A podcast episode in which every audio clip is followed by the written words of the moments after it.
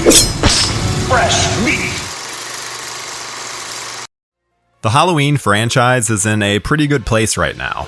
With the recent release of Halloween Kills and the already announced Halloween Ends, the series still has plenty of steam left in it. But prior to David Gordon Green and Danny McBride reviving the franchise, Rob Zombie had all but killed it. While we've talked about Halloween 3D from Patrick Lussier and Todd Farmer, there was another script around the same time from a different horror duo. Rather than trying to continue the story started in Zombie's version, this new film would serve as a reconfiguration. Today on The Horror Movie That Almost Was, we're taking a look at an alternate universe where Jamie Lee Curtis never returned to the series and instead we were treated to Halloween Returns.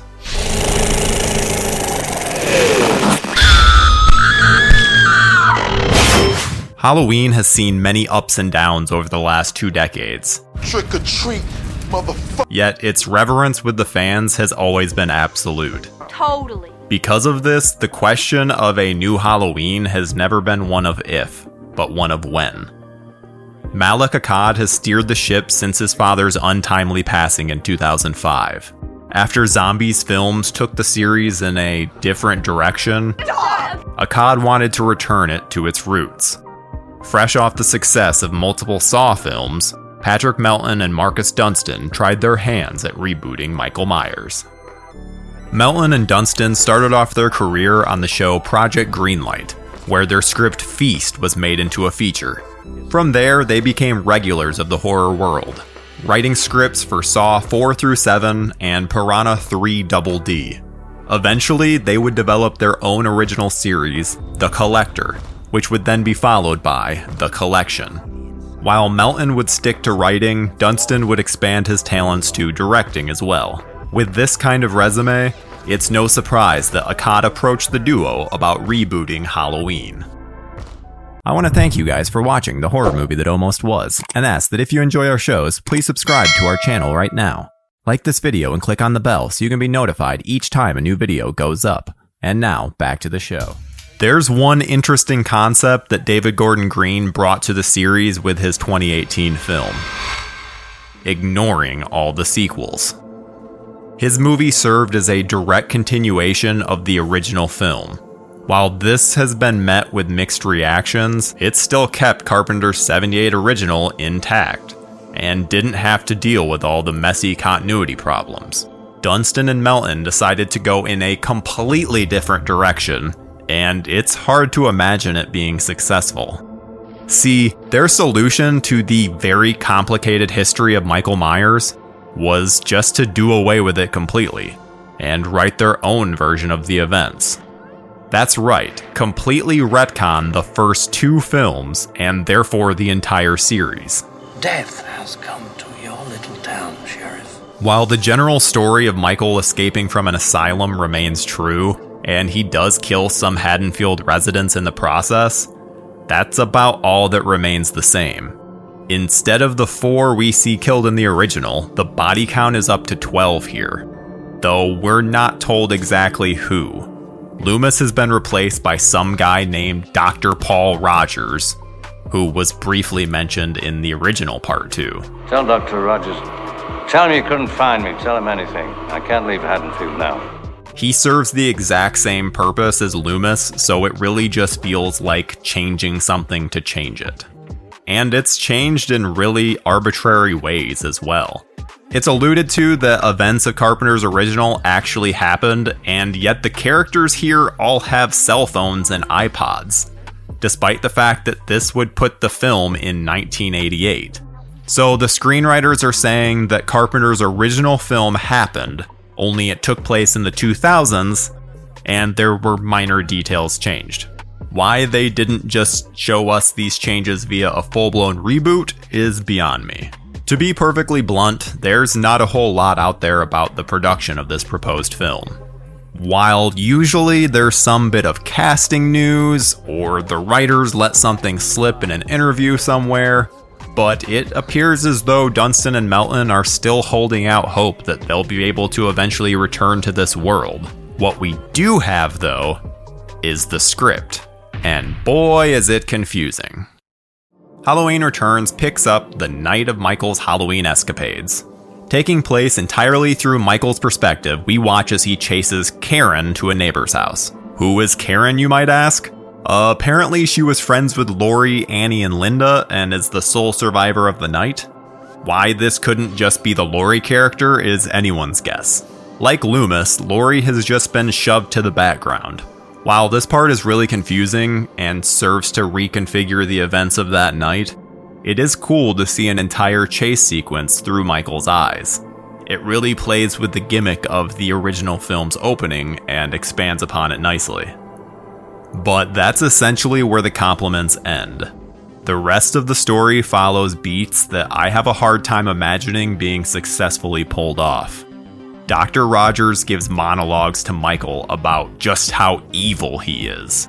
And we're even given an over the top execution scene where Michael breaks out and kills a bunch of guards. Even saying that now, it feels more like a scene out of Rob Zombie's film rather than Carpenter's, which further muddies the message of what kind of Halloween they want this to be. And remember how I said that Halloween 2 was entirely retconned? Well, nobody tells Sheriff Gary Hunt because he's the main sheriff here, despite Dunstan and Melton wiping away his storyline. Much in the same way that we follow Hunt and Loomis around in 2, we follow Hunt and Rogers around here as they try and hunt down Myers. Adding to the cliches of this story, Hunt and Rogers have children who are romantically involved. Now, the best part of the screenplay is how Michael stalks Sophia.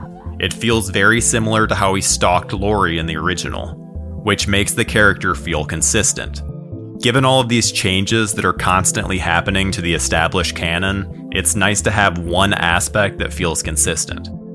Notice how I haven't said anything about the town of Haddonfield? That's because outside of the opening, this doesn't take place in Haddonfield. Instead, we're placed in the nearby town of Russellville, Again, it just feels like things are being changed just for the sake of change. The film ends with this great set piece at a farmhouse. This feels very reminiscent to part 5, and you can just imagine this being a standout moment in the film. However, the weird decision making doesn't ever seem to end. At one point, Michael cuts Dr. Rogers' tongue, puts his mask on him, and sends him out to be shot by the cops. Again, it feels more of a tribute to Zombie's version. When the cops enter the house, Michael is nowhere to be found. But a message is written in blood across the wall. This town will never be safe again. Excuse me, what? Michael's the type to leave up a crazy display of corpses, but spelling out a warning? That seems absurdly out of character and seems more in line with someone like Jigsaw which I suppose makes sense given the screenwriters. Taking a play out of the Marvel Studios handbook, Dunstan and Melton included a really cool post credit sequence. Rogers is in his hospital bed, recovering from his encounter with Michael. Because apparently being shot a dozen times doesn't prove fatal. While he's talking with someone at his bedside, who is revealed to be Dr. Sam Loomis, who tells Rogers that Michael is simply and purely evil. While I would have preferred the Rogers character to have just been Loomis from the start, this little stinger helps to satiate Halloween fans and ends the film on a cool moment. But that's where it all ended for Dunstan and Melton as well. Despite being only a month away from shooting in Louisiana, the production was completely scrapped. Dimension lost the rights to the series, and eventually the script was leaked online.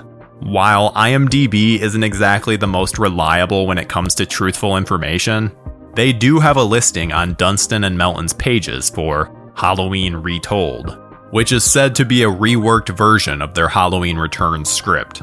And this does give us a little idea of the casting in that they would likely be going for unknowns rather than the WB trope that the series had fallen into in the past. Thankfully for us, Jason Blum bought up the rights and we've been treated to David Gordon Green's Halloween trilogy. The real question for the franchise at this point is what will happen after Halloween ends? Will we get another reboot? Will they try to give the Jamie Lloyd character the same second chance that they gave Laurie? I, for one, would love to see Dunstan and Melton get their turn at the world of Michael Myers. Let's just leave all that retconning the original film well in the past. What's the boogeyman? Are there any unmade horror films that you want us to cover? Name the film below, and we'll see you in the next episode.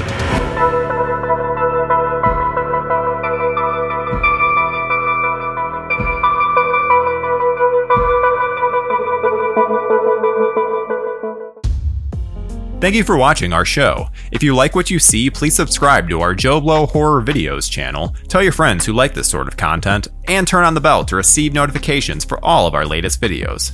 We're an independent company, and we appreciate all of your support.